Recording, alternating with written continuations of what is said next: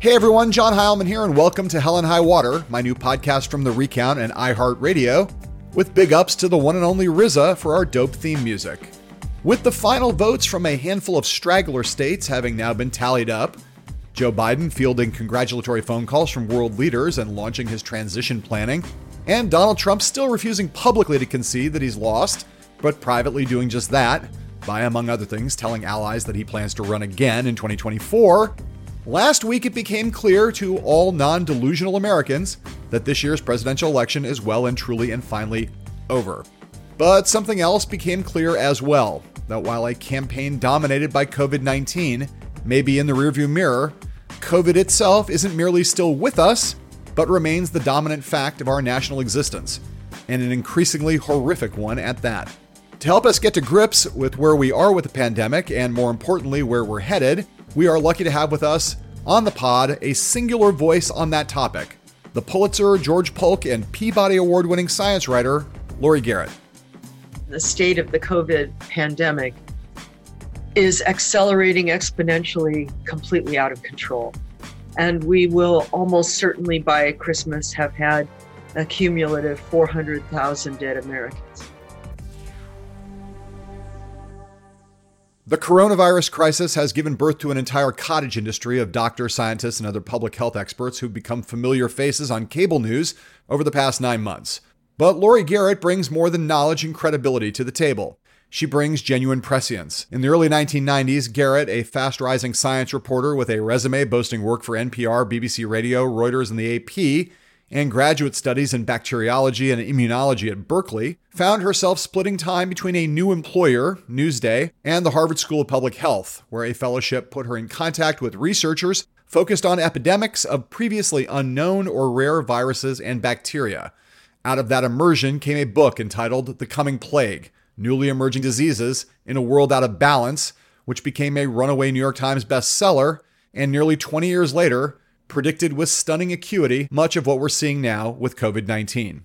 In short order thereafter, Garrett won the Pulitzer for her coverage of the 1996 Ebola outbreak in Zaire, her first Polk Award for her coverage of the crisis of public health in post Soviet Russia, and another Polk for her next book, Betrayal of Trust The Collapse of Global Public Health. A decade later came her third book about the American response to 9 11 and the anthrax attacks that followed. That was a tome bearing a title that would both accurately reflect her lived experience in 2001 and eerily foreshadow what she went through again as a resident of Brooklyn Heights in the COVID spring of 2020. The title I Heard the Sirens Scream. Garrett and I first met this fall when I interviewed her for my series on Showtime, The Circus. What struck me then was how clear eyed she was alarmed without being alarmist, neither panicked nor Pollyannish about the abject disaster unfolding in front of us. Her observations and analyses were rooted in hard data and shoe leather reporting.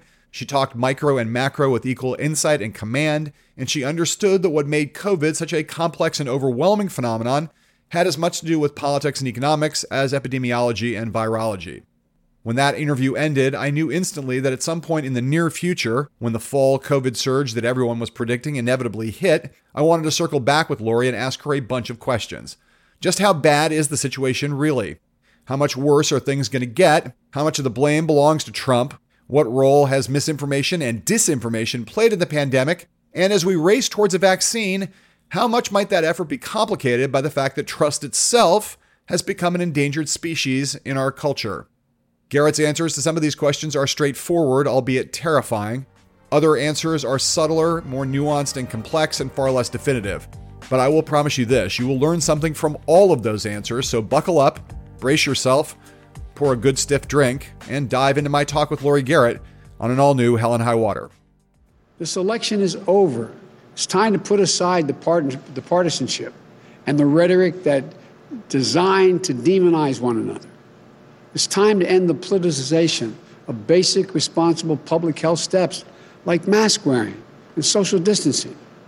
We have to come together to heal the soul of this country so that we can effectively address this crisis as one country where hardworking Americans have each other's backs and we're united in our shared goal defeating this virus.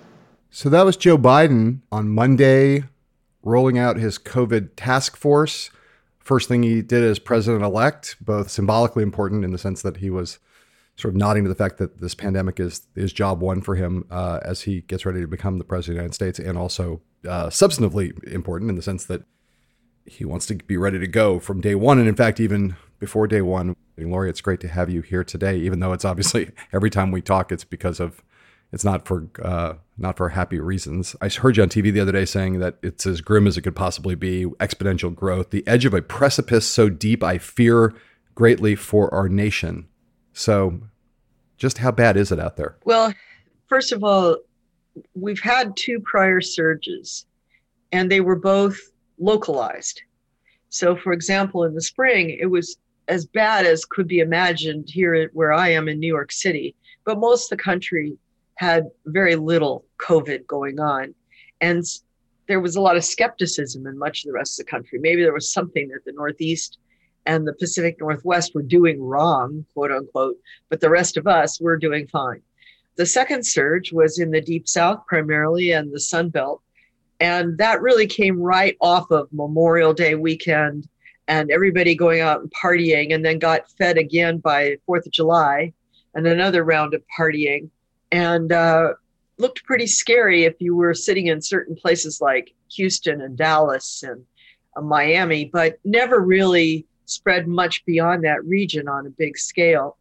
But now we are in an every single state at once serious epidemic. In every single state in the nation, the rate of new infections exceeds 3% of all individuals tested on any given day. And some states are popping above 8, 9%, even 10% of all tests coming up positive. And what this means is that the hospitals are completely full. The intensive care units are backloaded. We have patients on gurneys. It means once again, we're seeing the refrigerator trucks driving up and parking outside the ERs to accept the deceased because the morgues are full. It means once again, we're hearing sirens in the night all over America. But the big difference now is that there's no surge capacity for healthcare workers when things were geographically located, it was possible for Utah to come help New York. But now Utah can't help Utah. New York can't help New York. We're understaffed everywhere. There's shortages of nurses, shortages of ambulance drivers, doctors, lab technicians, every single category of response to this epidemic. And the whole nation is going through it in one gigantic upheaval. And there is no sign of abatement anywhere, only upward curves. In the last seven days of the campaign or the election, you know, really what turned into election week, um, starting on, I guess, the Saturday before the election, I um, I traveled around um, in a kind of frantic state to try to cover the end of the election, and so I had a plane for part of it. We went from New York to California, California to Texas, Texas to Iowa, Iowa to Minnesota, Minnesota to Montana, Montana to Georgia, uh, Ohio, Georgia, Florida, Michigan, and then back here into Delaware for Biden's election.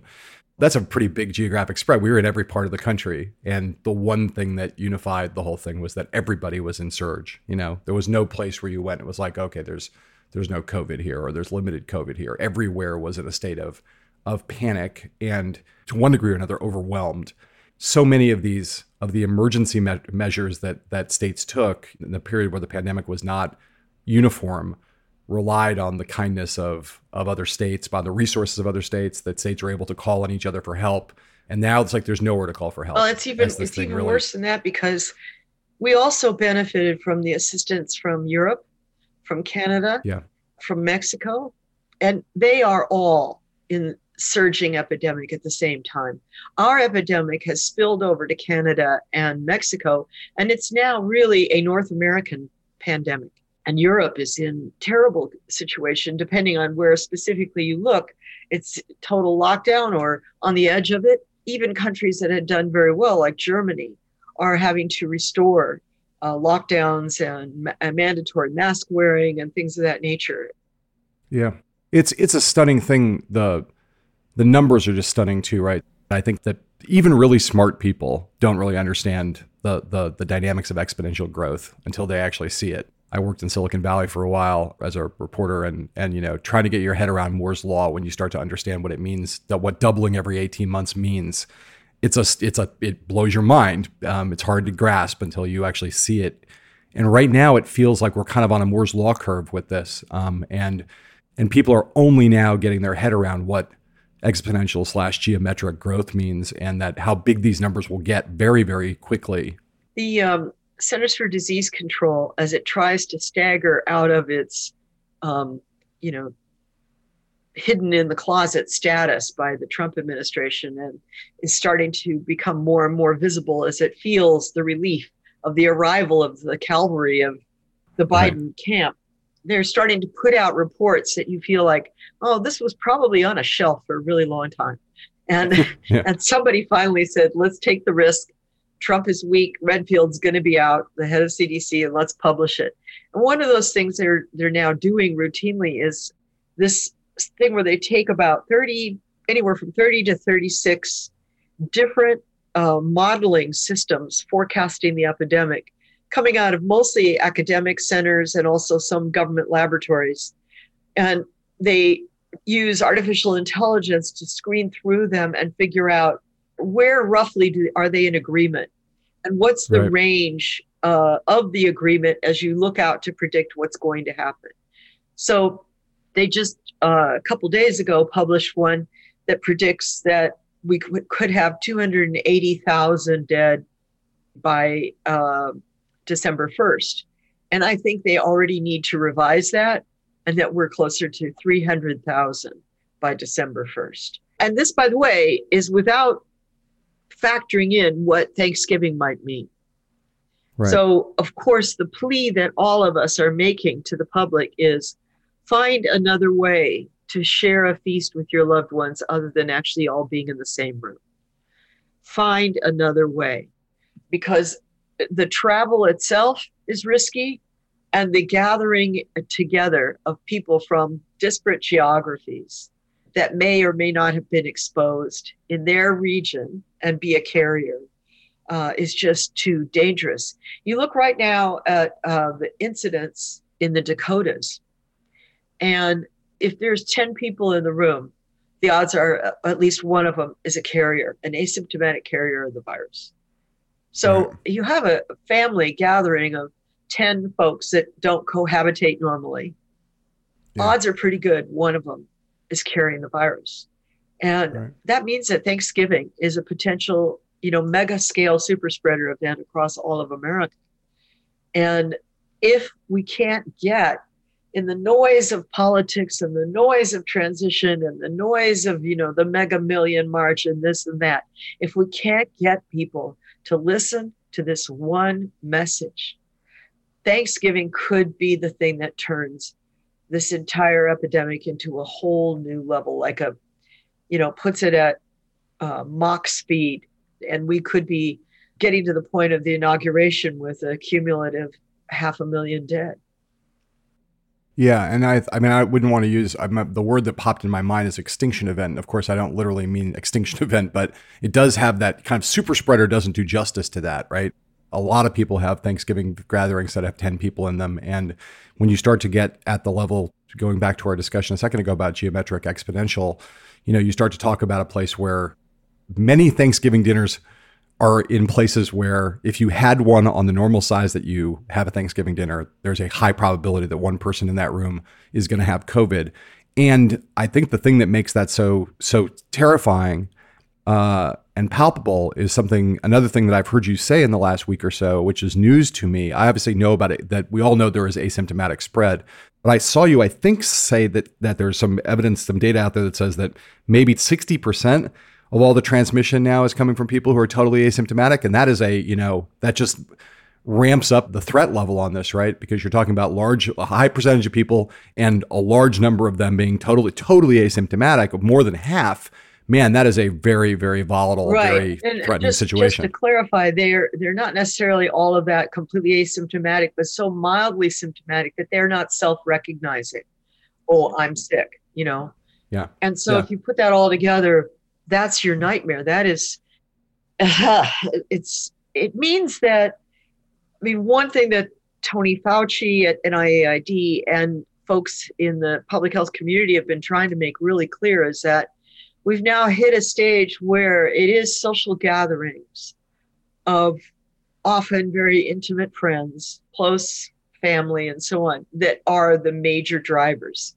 We, for example, see a, a wedding in Maine that from that one wedding, which was violating Maine's laws by being overly large in an indoor space, from that one wedding, uh, have been, you know, well over a hundred cases with three or four deaths, and we can see more and more examples of this. Uh, you know, a group of yeah. uh, old girlfriends decide to have a mini college reunion at a bar, and within two weeks, half of them are sick. People have to realize, yes, we're all hungry for affection. We are all absolutely dying to hug, and just, I mean I sometimes I wake up in the morning think I don't know if I can do another day of this. But you got to hold it back, folks. We have to hang in right. there. Now, here's the other problem, John. This gets into your uh, sweet space, right? Is we had the president finally reappear from whatever bunker he's been in since election day.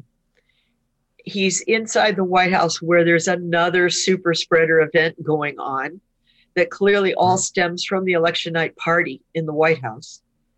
It involves, you know, at least one cabinet member, his chief of staff, uh, one of his biggest donors, on and on and on, all down with COVID, and 130 Secret Service in right. some form of uh, quarantine or isolation because of exposure to the president and his family and the yeah. White House.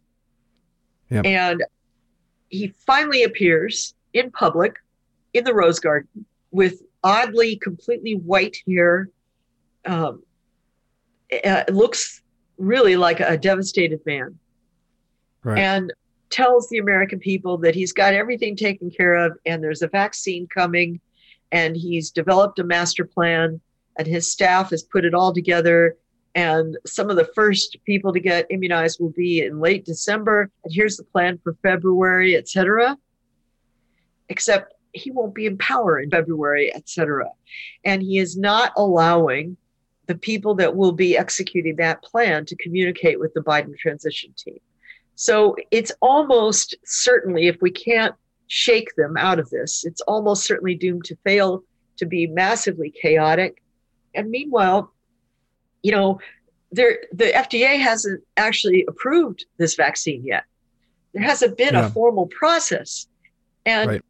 should it be this FDA that does it without any right. input from a likely new FDA leadership? You know, one of the things that we've been told if you listen to the Trump forces over the course of the last months, there's been just, you know, a constant refrain that you know, Trump says all the time that we count things as COVID. We shouldn't count as COVID. And instead, I believe it, you know, it's now, you know, in, in the world of people who take data seriously and the reality based community. I saw some studies, some UPenn study and a BU study, maybe that the problem is not that we overcount COVID. The problem is that we undercount COVID. And I'd love you to just talk about that a little bit, that we see there's like excess death going on and that uh, there's a large, there's a reasonable there's a good reason to think that a large part of that excess death from 2020 is attributable to COVID, and we're not even counting it. So the numbers are much worse, in fact, than they even look, and they look pretty right. bad. We have this thing we call excess mortality, and it's a standard phrase in epidemiology that refers to trying to look at mega events that have occurred with large population level impact and figure out how many people may have died in that event uh, that were not formally, you know, written down in a coroner's report in an official doctor's statement as cause of death equals X. So, where we are with COVID is a massive excess death issue. We can go week by week since January and compare 2020 to uh, the average death totals for 2019, 2018, 2017, et cetera uh, matched week by week because, of course, there's seasonality in death, right? And you can see anywhere from 36 to 40% increase in excess mortality. So this is not including cases that are actually already in a stated cause of death equals COVID. And in some places, the excess death is, is astounding. It's like this, it, it equals the actual ascribed COVID death. And uh, many different studies have been done, not just in the United States, but also in Europe, looking at, you know, how do you go about figuring out what percentage of this excess death was COVID? Here in the United States, it's generally an agreement that it's in the range of 26 to 36 percent. Now, if you start crunching numbers, you realize that we are already over 300,000 cumulative American deaths. And right. when I say things like we're going to hit 400,000 by Christmas, I'm assuming that includes, you know, the excess mortality problem. Right. There are two things that have happened obviously this week. One, Joe Biden standing up on Monday, we played that sound earlier, and saying, "Here's my COVID task force." I want to talk about that, and then I also want to talk about the Pfizer uh, vaccine announcement. So let's take them in order. You know, watching Joe Biden uh, name the personnel on the COVID task force, frame how they're thinking about the problem, and and how they are thinking about the the 70 some days between now and when he becomes president, and then what happens after that. As you watch that, the, both personnel and policy, um, what was your reaction well, to that? First of all, you know, it's such a relief to have a list where there are no relatives of the president there are no people with financial interests in having the epidemic handled one way or another. Uh, there are, or, or there are no formal former Wall Street financiers. So, in other words, it's not Trump's task force. Right. It's also refreshing to see people on the list who are familiar with outbreaks, have been in the middle of them, and have fought them. I'm a little distressed that everybody is an MD public health is fought largely by people who are not physicians. The the really you know nitty gritty details of public health versus medicine is a long standing battle that goes back you know 200 plus years. Which is the yeah. priority, saving the individual patient or saving the overall population? If you're a physician, you want an effective drug now. You want your patient treated now. That's your job. That's your basic loyalty.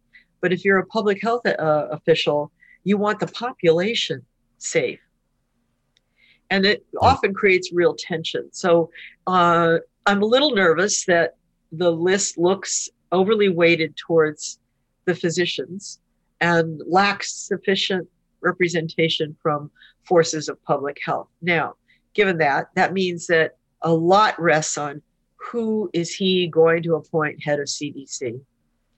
It's yeah. hard to judge this task force just from the names uh, present because it's going to be all about how they interact with the respective agencies and who's running those agencies, what are their priorities, and how, how do their voices balance out. Right. To get us on the road to recovery and to defeating this virus, task one is going to be restoring the CDC to uh, some semblance of the glory it once had and the trust the public once held for it, its esteem, and bringing morale back to some level inside that institution that allows individuals to feel like they can execute their efforts on a day-to-day basis and, and get the job done.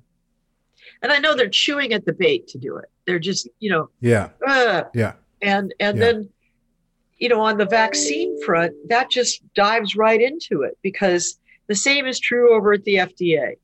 We're now looking at a situation where the two front runner vaccines, and we'll hear announcements shortly from Moderna about their phase three trials, but are from Moderna and Pfizer. They're both made from RNA. So this is right. delicate nucleic acid material. Like DNA, it's the mirror image of DNA. And these tiny bits of RNA are very, very unstable. They are specifically, you know, you could say designed if you believed in the design, but their job, if you will, is to constantly fall apart and then reassemble and fall apart and reassemble. So um, right. to imagine a stable vaccine made from these is very tough. Right. And it also requires an FDA approval capacity that is cutting edge science. You need a whole bunch of people, both on the outside advisory committee and inside FDA, that can uh, be allowed to venture into some pretty wild and, in many cases, mysterious aspects of, of basic biology. So, to try and forecast what might be some of the untoward side effects that would happen from getting RNA shot into your body, what we need to look for, uh, what constitutes a durable response, what do you want to measure? How do you know if somebody's immune still after two months, two years, 20 years? How long does it last? All of this requires a very sophisticated set of scientific inquiries inside an institution that's been cut to shreds by Trump. Right. You know, we all obviously are. Um, we all are praying for a vaccine, uh, an effective vaccine that that has minimal side effects. That is what everyone wishes to happen, and no one is rooting against that. Uh, even though we all have suspicions about big pharma and et cetera, et cetera, everyone's still, you know, like we're all on the side of big pharma right now. And I think that my takeaway listening to you and others talk about this over the course of the last week is just that, you know, number one, really, really fucking complicated. Number two, right now we don't have enough of the data to really judge where we are.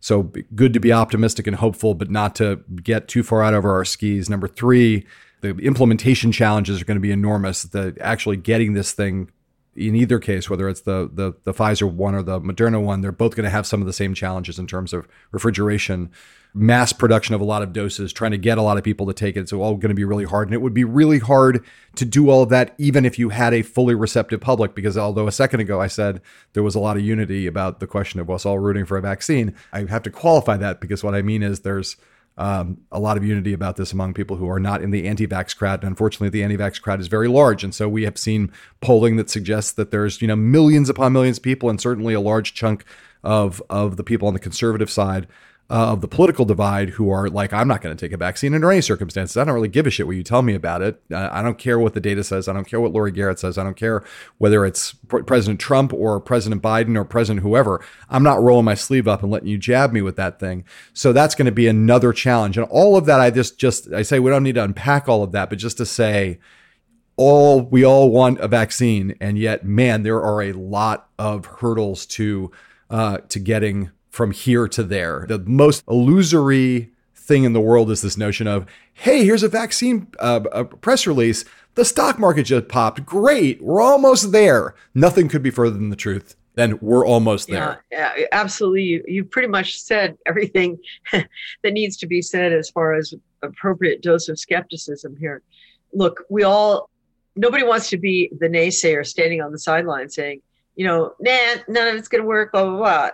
But on the other hand, um, the euphoria that the business community greeted this with is oh, it's without a basis.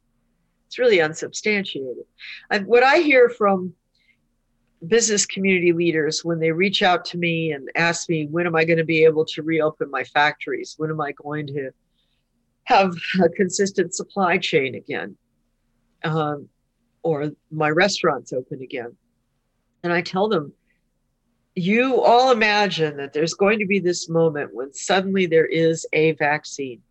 And this one vaccine is so fabulous that everybody just needs to get one injection and you need to get a certificate or something that proves that you've been vaccinated right. and you can go back to work. And everything will be like 2019 again. But that's not going to happen. That's not how this is right. going to play out. First right. of all, putting aside the, the specific logistic problems of these RNA vaccines, there are other vaccines in the pipeline that will be coming forward, you know, eventually and may be easier right. to administer, certainly in developing countries. But every one of them is going to require an infrastructure of public health in every country in the world that is capable of tracking who's been in, injected and who hasn't. Uh, we're going to have to have ample supplies of syringes of uh, whatever administrative equipment is necessary for a specific vaccine, uh, which we don't. Right. Um, and we're going to need a, an infrastructure that keeps track. So, I mean, just think about this. We have the HPV vaccine. My goodness, what woman wants to die of cervical carcinoma? If you've ever seen someone, and I have, die of that disease, you know it is horrible. It is painful. It is is the ugliest, most horrible way to go. Who wouldn't want to be fully protected and ensure that their children, their daughters would never face that potential again? We have the possibility of actually eradicating a form of cancer from planet Earth. Yeah. And yet the uptake is disappointing. Right. There's a lot of caveats, uh, a lot of caveats and a lot of mTORs. Let's. Whew, okay, so that's all um, uh, bracing. Let's actually, I think, at the moment, let's take a little break to pay some bills at this podcast, and then we'll come back uh, and talk some more with Laurie Garrett here on Hell and High Water.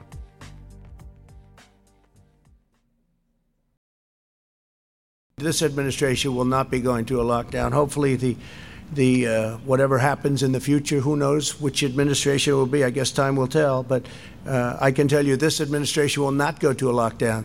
There won't be necessity. Lockdowns cost lives, and they cost a lot of problems. The cure cannot be. You got to remember, cannot be worse than the problem itself. So there he is, Donald J. Trump, sounding the a familiar refrain. How many times has he said that? The cure cannot be worse than the problem itself. He's still saying it even after he's been defeated in his quest for reelection by Joe Biden, although he has not yet accepted that, at least publicly. I think, at least in his mind, he now knows. We're back with Laurie Garrett on Hell and High Water. That was uh, Donald Trump out in on Friday, making his first public appearance after a long, for him, a long and and God blessedly um, lovely state of Trumpian silence. We all didn't have to listen to that to that guy for days. Like uh, to me, that's the concession speech. Trump's silence for days on end. And so he came back out and finally spoke again and and is just making about as little sense as he has throughout this entire pandemic. And so um, what's your sense right now of of how history will look at this president and how he handled this virus uh, in the course of the now almost well 10 months or so that he's been dealing with it or not dealing with it is probably more accurately states the case. Well, I don't think there's any doubt that the two individuals who come across as having the most blood on their hands in the COVID crisis are Xi Jinping and Donald Trump, and that history will so record. In the end, it's quite possible that Xi Jinping's responsibility, his failures in uh, December and January in China, will somehow uh, seem trivial compared to Trump's role essentially as what I would call the great amplifier. You know, we have viruses that jump from one species to our species all the time. And sometimes somebody dies and it largely goes unrecognized. It's a constant event going on all over the, all over the world all the time. HIV, we know, was jumping into people uh, from uh, primates uh, repeatedly for well over 100 years. And then, boom, the jump that amplified.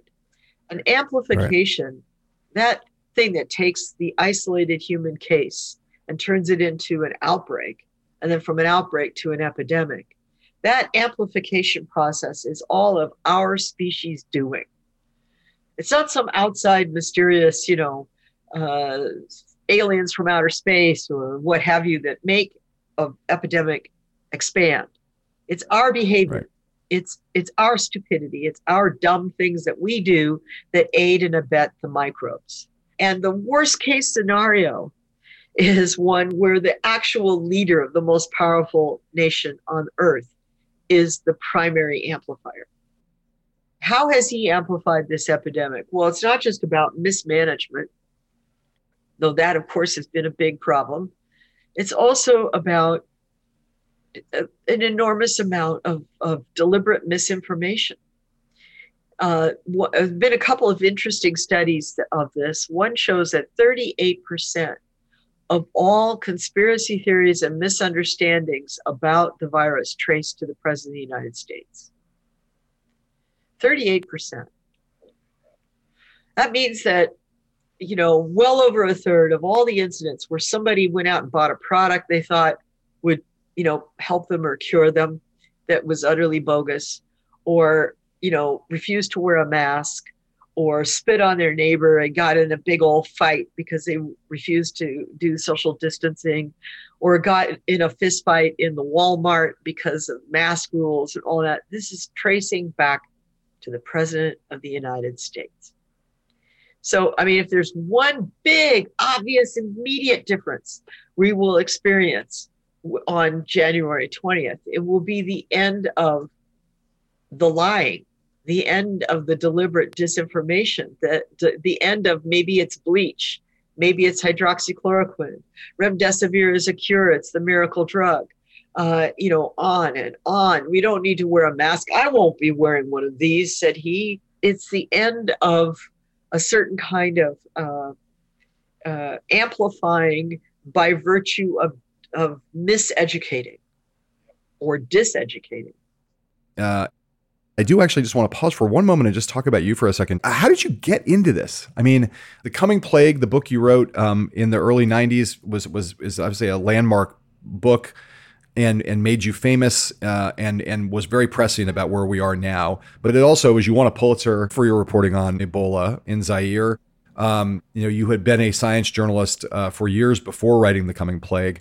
This is a very grim field you're that you've become a dominant voice in, and I'm curious as to how you found yourself uh, doing this work, it's put you in some extraordinary places. I mean, at in New York at 9/11, in New York during this outbreak, uh, in Chernobyl. I mean, you you know you've been in some pretty in, in I mean in classic hot zones. Um, so just talk a little bit about that. How did you find yourself the plague mistress? I've been called all kinds of things. I had a boss when I was at the Council on Foreign Relations for 13 years. I had a boss who always called me Debbie Downer. And every time he'd go around the room and have a conversation, he'd say, well, what does Debbie Downer have to say? Um, well, I think that's I think that's disrespectful. I would never do that. But I think you know the, you are one of the world's experts on plagues. You know, and that's a that is a dark thing to be an expert on. Your voice is incredibly valuable, obviously, but it's also it means that your work life is consumed in going to dangerous places and talking about things that are scary as hell again, I ask, how did that come about? Well, I started off trying to cure cancer. It was a, a modest goal uh, set by my mother because she was dying of cancer and she commanded me to change my major in college and go find a cure. So, uh, and she died when I was a sophomore in college. And uh, so I switched from sort of a vague politics theater major, one of those classic flaky things, to biochemistry and dove in headfirst and pretty quickly realized that if there were answers, they lay with the immune system, with understanding the human immune system and figuring out why doesn't it correctly scavenge all cancer cells? Why does it sometimes recognize a transformed cell and sometimes fail? And what causes a cell to transform? I mean, it's not just cigarette smoke. There's a million different things that cause, literally a million different things that cause a cell to transform. And some of them are infectious. And increasingly, uh, more and more of cancer turns out to have some kind of infectious origin. And so I, I went to grad school at Berkeley uh, to get a PhD in immunology and did research at Stanford. And then while I was in grad school, I ended up doing these little radio gigs for a local radio station in Berkeley. And these little radio gigs, all about science, got more and more interesting. And then, to my astonishment, we won the Peabody Award. And our show, myself and co producer Adi Gevins, won the Peabody Award and was like, wow, that was really easy.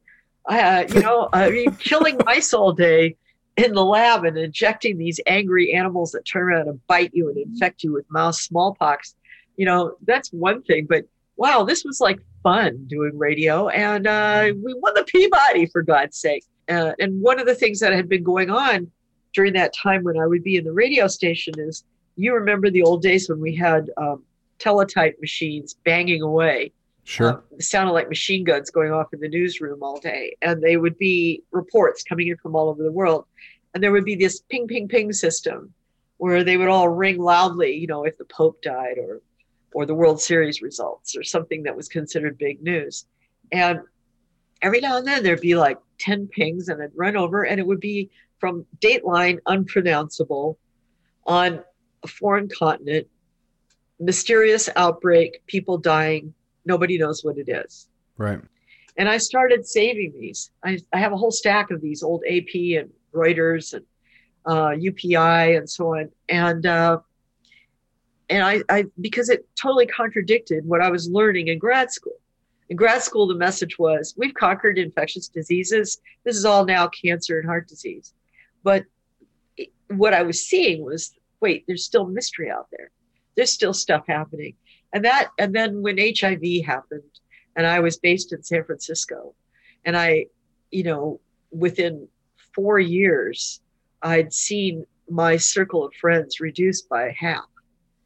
I mean, it was just devastating the amount of, of, of carnage that HIV was taking. And to, and I knew right away it was a virus, even though there was a great debate. Maybe it was poppers, maybe it was some drug uh, that were people were using in the bathhouses and blah, blah, blah. It was obvious to me this was a virus and that it was transmitted sexually. And I realized, my God, if every country reacts to this as badly as America is, this is going to go global. And then I traveled outbreak to outbreak to outbreak. You know, I, I was in uh, probably at least 20 uh, HIV outbreaks at their start around the world and watch the same pattern of stupidity play out by government. And, you know, people uh, often say, I will hear people say, oh, you know, we're in another great pandemic like 1918. And I'm like, no, we're in another great pandemic like HIV. Yes. And there's more similar with HIV on the po- political level than there is with flu because it's the difference is, of course, HIV takes 10 years to kill you. So it's slow motion. But it's the same notion that, well, it doesn't affect me, so I don't have to have urgency about it you know, you could think of the mask as the modern day condom and the same level of anger experienced in many elements in the early days of the gay community. I refuse to wear condoms kind of thing. Well, that's same idiocy of I refuse to wear masks. And the same senses of stigmatizing different aspects of a disease and of protection against the disease. Here we are again. And not surprisingly, some of the same evangelical forces that lined up to say, as Jerry Falwell said famously, you know, this is God's retribution for immoral behavior. That was what HIV was supposedly, you know, visited upon a population to kill them deliberately. How dare they be gay, right? Well, now we have an evangelical community. One by one, preachers are actually dying of COVID who have been up saying, the Lord will protect us and everybody come to church. Man, I mean, I hadn't had not really fully thought of that parallel, which is powerful. The HIV parallel is powerful. Um, John, can and, I just and, tell you one of the, the scary thing about that? Yeah, sure, of course. Because that's what you're here for is to scare the shit out oh, of me and everybody else. So that's your job. I mean, that's uh, if you weren't doing that, I don't know what the hell you're doing here. Go ahead. Many months ago, back in early April, Secretary General of the United Nations asked me to participate in a briefing for all the heads of the various UN agencies about COVID. And I said then that we really only had two options. We either were going to uh, eradicate the virus, and that was going to be the global goal. So the model would be smallpox, and we would consider how smallpox was eradicated in the middle of the goddamn Cold War because Russia and the United States decided to form an agreement. And Russia put forward the vote in the World Health Assembly let's all eradicate. And the United States seconded the vote. And so, side by side, you had Soviet and Western scientists and physicians and disease fighters tackling smallpox around the world. I said, we can either go that route which in today's context would be China and the United States. Or we are going to have to live with this virus. It's going to become endemic, it's going to be all over the world, and we will end up with whatever products are developed vaccines, drugs, whatever they may be. Uh, creating a vast infrastructure right. that yep. will make the infrastructure we've created for HIV look minuscule. And so you will see decades of transfers of billions of dollars worth of resources, drugs, and everything from the wealthy world to the poorer world, from one part of the planet to another to control yeah. this new permanent element of our global health landscape. And that scenario clearly is yeah. horrible.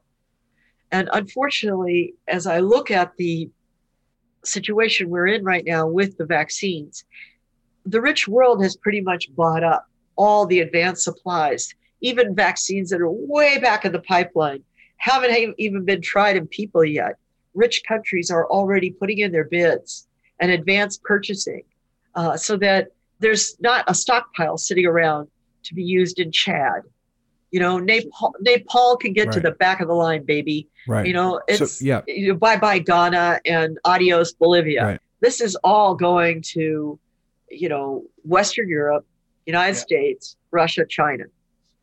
Let me ask you one last question before we go to break, um, and then and turn our eyes to the future. Although we're already doing that right now, but let me ask you one last question related to your work like I said before, The Coming Plague is obviously the book that I've written other books. This is the book, though, that I think is the most associated with you in the public mind because of its prescience. Um, and, and, it's the thing that established you in a lot of ways as, as one of the leading voices about pandemics and plagues. What do you feel like you missed? What's been at variance in our lived experience of COVID you look think back to the coming plague the book and think okay this is where i where i thought it would unfold in a slightly different way than it's been true or in a majorly different way than it's than it's proven true. What were you misled by or in error about in that book? Well i mean the big thing i screwed up it's not just me uh, i think we all did but i really did was i mean i knew full well that ronald reagan had um, allowed hiv to spread without showing any particular concern about it, without mentioning it, and without putting resources to guess who, Tony Fauci, way back in 1981, 82, 83, that at a time period when it could have really made a difference, when it might have really uh, slowed the entire thing down and certainly prevented it from becoming a pandemic. And so I should have been more on my toes, thinking, what happens when the national leader is the primary problem. But I don't think any of us, and I've, I've looked back on the notes of all the old scenario role role playing games we've done uh, that I've observed right. or been a part of over the decades, where you would role play. What if you know smallpox is in New York today? What if this mystery virus arrives, dark winter, etc. And none of them imagined that the primary problem would be the White House. Yeah. Um, yes.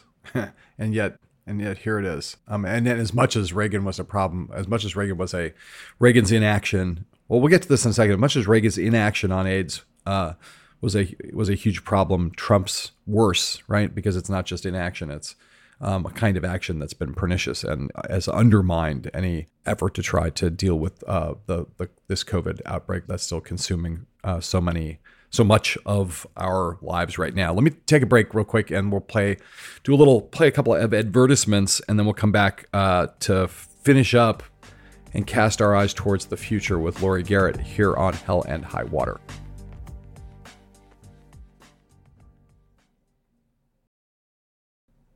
My really big fear is that the politicization of the entire vaccine process has become so toxic, it almost doesn't matter, in a sense, who wins in November or whenever we finally declare the election results and it gets through the Supreme Court and whatever happens.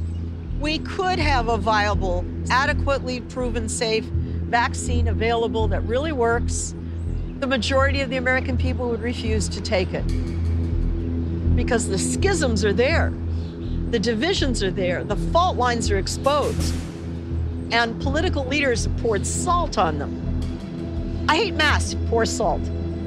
I hate Democrats, pour salt. The Black Lives Matter demonstrations are spreading the disease, pour salt. I don't see how we just sort of bounce out of this.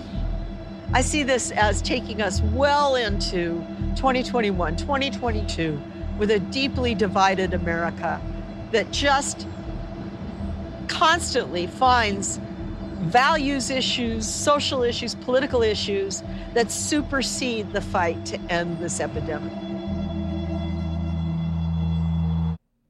That was you, Laurie Garrett, um, talking to me, John Heilemann, um, in uh, on Showtime's The Circus, and it stuck. A lot of that interview stuck in my mind. It's a large part of the reason why we're back here together today. But that that one that that ended the interview that we put on the air, and it has been ringing around my head ever since uh, you said those things to me because I had no idea that we would have an election where the results would uh, would would demonstrate not just that we are a divided America, but that we are more divided than any of us even believed. There was still heading into this election. I think some people thought that there could be a large scale repudiation of Donald Trump. Not that there wouldn't be divisions, or obviously we're going to be a divided America, but you could have imagined an election result that was more of a thoroughgoing repudiation of Trump and Trumpism than what we had. And in fact, what we had was a very decisive victory by Joe Biden, but uh, Republicans gaining seats in the House of Representatives, uh, likely keeping control of the United States Senate, and Donald Trump getting 73 million votes, the second most votes that any presidential candidate has ever gotten. Something that a lot of us for four years said was impossible. Like Donald Trump, all he's doing is catering to his base. He's not adding anyone. He's not picking up a single voter who he didn't have in 2016. That was a conventional wisdom. I'm sure I said it a hundred times in the last four years. And I think for a lot of people who are very relieved by Joe Biden winning the presidency, they are still like shook by 73 million people watching Donald Trump govern the way he's governed for the last four years and watching him manage this pandemic the way he managed this pandemic. And they still went out and voted for him. So the divisions that you were talking about, Laurie, in that interview we did are deeper than uh, than than I think most people imagine they were. And now we're heading into uh, a new presidency, uh, but it's still the same America. And and so I guess a good place to start this part of our conversation is to ask you, you know, what the election, as you saw these election results come in and and saw, you know, the the level of the division as as I've just described it. What do you think the implications of that are for the fight ahead when it comes to the pandemic, that is? Well, obviously, I've been doing a lot of thinking about this, and I've been trying to balance some some sense of, my own fears and some optimism. The optimist uh, in me says, look, once we have consistent, rational messaging, it will be such a relief to the average American that we will see um, uh, most of America suddenly willing to go along with things like wearing masks and accepting uh, vaccines and more and more businesses pushing it because they want to reopen and they want to help counter misinformation and so on. So the optimist in me says there's such a hunger for norma- normality that it will overwhelm the voices of disdain and, and nightmare. But Donald Trump is not going away. And Trumpism is not going away. So we will continue to see debates, arguments, screaming, and strange alliances forming. You know, the whole anti vax movement in the United States uh, that was causing resurging measles in the mid 2000s 2003 4 5 up until now and by the way we we're back to record levels of measles yeah. because of covid disrupting immunization efforts that whole resurgence and everything was actually coming from a, a very different political place it wasn't right wing it was an odd kind of marin county uh, silicon valley uh, yes. you know folks that yeah. think you maybe maybe yeah maybe crystals help Cr- very crunchy and, right sedona arizona very crunchy very, very very yeah a lot of Tevas going on and here. it's relatively recent that it crosses into the right-wing evangelical community and into uh, the, the right. libertarian community and the libertarians go from being very very fringe to now a core element of the whole trump uh, form of the Republican Party. Right. And all of this means that the politics facing public health advocates are far more complicated, far more difficult. Uh, that there's no one message, there's no one target for trying to convince. You know, it's, it's so you you manage to get the person who comes from the granola crowd Yeah. to finally agree to immunize her children uh, before they go to school. Well, that doesn't help you with the crowd in uh, you know Waco, Texas. That's all about you know I don't trust government and government can't tell me what to do. And if I don't want the goddamn needle in my arm, you just come down because by the way I'm heavily armed. I want to ask you about, well, just a few more things. One of which is, again, something we've talked about in this conversation, but I want to like highlight it and draw out a little bit more, which is, you know, Trump has been a super spreader of COVID. Um, he's also been a super spreader of misinformation and disinformation. Um, we've said that.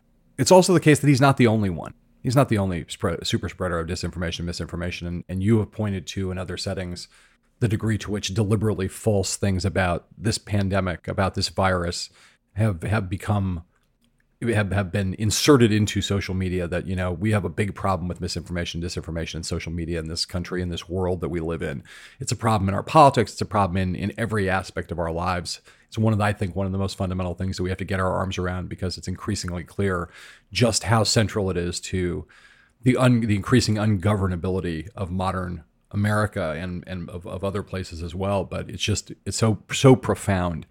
It seems to me that that this is this is would be a very hard virus to fight under the best of circumstances. And there are many ways in which this isn't the best of circumstances. And one of the ways in which it's really not the best of circumstances is how much conspiracy theorizing, false information, deliberately false information is in the information ecosystem unmonitored, spreading like wildfire, spreading almost as fast or faster than the virus itself.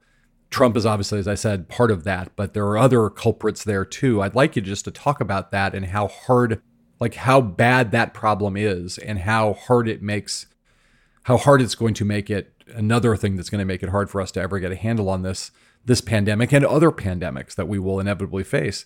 Um, I, I mean, you you pay much closer attention to this because you monitor it in a way that I monitor misinformation that affects politics. You monitor it in a way that it affects these matters. But I'm I'm curious as to your perspective on that and just how far-reaching it is and how pernicious it is and how big a problem it is.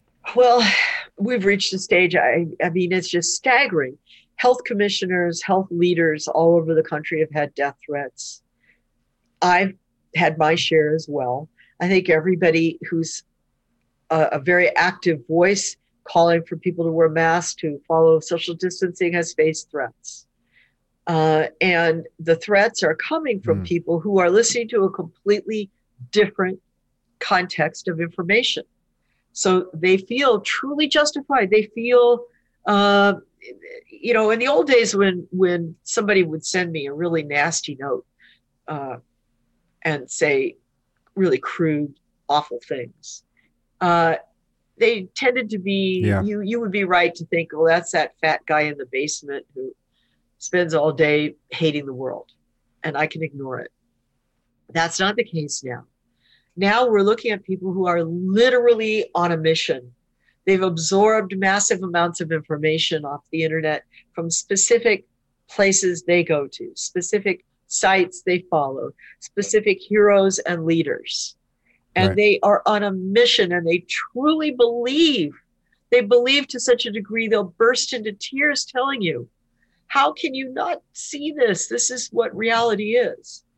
And public health is, by definition, in a very weak position. First of all, public health is a government function. So everybody who hates government, you know, public health gets lumped right in there. Second of all, it's a very, very political yeah. form of science. It is based on science, on empiricism, but getting anything to change requires that the public health advocate understand how city council works, understand the mayor, understand the governor, know how to do legislation, and so on. Um, so, by definition, uh, success in public health is tied to sophisticated understanding of politics and of how the, the general public right. is mobilized and thinks. But you go to any school of public health, and, I, and you just, I defy you to show me the classes where they train them in this these skills. They don't exist. So people come out of a school of public health yeah. trained with PhD to go off and crunch numbers on diseases or uh, track down viruses or uh, manage giant water sewage systems or things like that. But they don't learn how to do battle when uh, a conservative mayor comes in during a fiscal cutback period and says, We're spending too much money on water treatment. I'm cutting your budget by 50%. And you know that means there'll be an increase yeah. in enteric diseases. So we're in a situation now where the challenge is incredibly high, regardless of what you work on, whether it's aeronautics, you know, did Neil Armstrong set foot on the moon or not, or whether what you work on is saving lives uh, in your community from a, a dire pandemic. And uh, I, I just don't think that most people who are, you know, knowledgeable and, and have the right toolkit for confronting disease have been trained in how to do the politics of it. Without being Panglossian, without being Pollyannish, what is there to what what hope is there to cling to? What is it that we, you know, those of us who did look at the defeat, the loss, the defeat of Donald Trump, and, and say, okay, at least that's a step forward. Having a rational, science based person in the Oval Office, the most powerful job in the world, who is going to take this pandemic seriously and who's going to try and is going to try to be based on fact and based on science and based on reason and based on on on trying to genuinely pull the country together. All of those things are true. It's not to overly uh, deify Joe Biden, but just to say those are some very basic things that make him better than Donald Trump when it comes to dealing with this. You know, fact, reason, science, logic. Um, knowing that it's a serious problem, that you have to have a strategy, et cetera, et cetera. As you sit there knowing what all the things you know, and having listened to me now lay out all the reasons for pessimism and concern, and then also knowing that there are some reasons to be a little bit more optimistic today than we were a couple weeks ago or a couple months ago. What is it that you personally find as a cause for for hope, for optimism, you know, for cautious, well-grounded non-delusional optimism what is it that you cling to and what is it that you point to um, and what is it that you kind of identify as a basis for trying to step forward bravely um, into this rather daunting future we face on this on the when it comes to this pandemic I've, I've been very intrigued by the sort of intellectual alliance if you will if not actually concrete alliance that has been evolving between climate change focused individuals and pandemic focused individuals. Before COVID emerged, there was a very nascent, small movement, mostly among physicians, called planetary health. And it was an effort to understand how the things we were doing to our environment, and in particular climate change, were affecting the risk of disease emergence, both new diseases and increases in old ones, such as heat stroke and traumatic injury from extreme weather events and so on. And, you know, it was a very small movement, not really known outside of medical circles. My dream for the future is that out of this comes some really bold, dramatic thinking that overlaps into the macroeconomic community, such that high level financing, high level, uh, the kinds of thinking that Larry Summers has been toying with, and uh, Thomas Piketty has been toying with, looking at uh, large scale macroeconomic crises that cross borders, that have nothing to do with specific national policies, and seeing how all of this the climate piece, the human biology piece, the macroeconomic piece have to be addressed through mechanisms that go way beyond specific national policies. And that we have to come up with what I think is going to happen, I hope is going to happen in the next couple of years, is a, uh, a much more uh, concrete building of the bridges between folks who are seeing the world as a biosphere and folks that are seeing the world as a physical planet. We are recognizing increasingly whether we are the CEO of a multinational corporation or uh, Greta Thunberg and mm. her followers, or uh, mm. a, a, physician confronting a record level of ICU admissions for a deadly disease, we're all starting mm. to hmm. realize that um, our we can't live on the planet the same way any longer. We, we need new rules, new rules right. of I how we coexist, new ways of governance, new ways of being on the planet, or right. or we're going to leave such a shit pile for the next for, for my grandchildren, you know, that generation. Such a shit pile yeah. that uh, it'll be unsolvable. Yes shit pile that's the that's the technical term for it we're that's the in the end epiphany is being driven by necessity um that is a uh, a good place a good thought to be thinking about and uh and a a uh, I'm looking I was trying to find some place of hope to land and at least I think maybe that we found a little bit of uh a little bit of optimism here at the end. Laurie Garrett, thank you for spending this time. We went longer than we planned to go, but uh, I really appreciate you uh, devoting some of your day to us. Thank you. Um, and uh, thank we'll you. catch you down the line.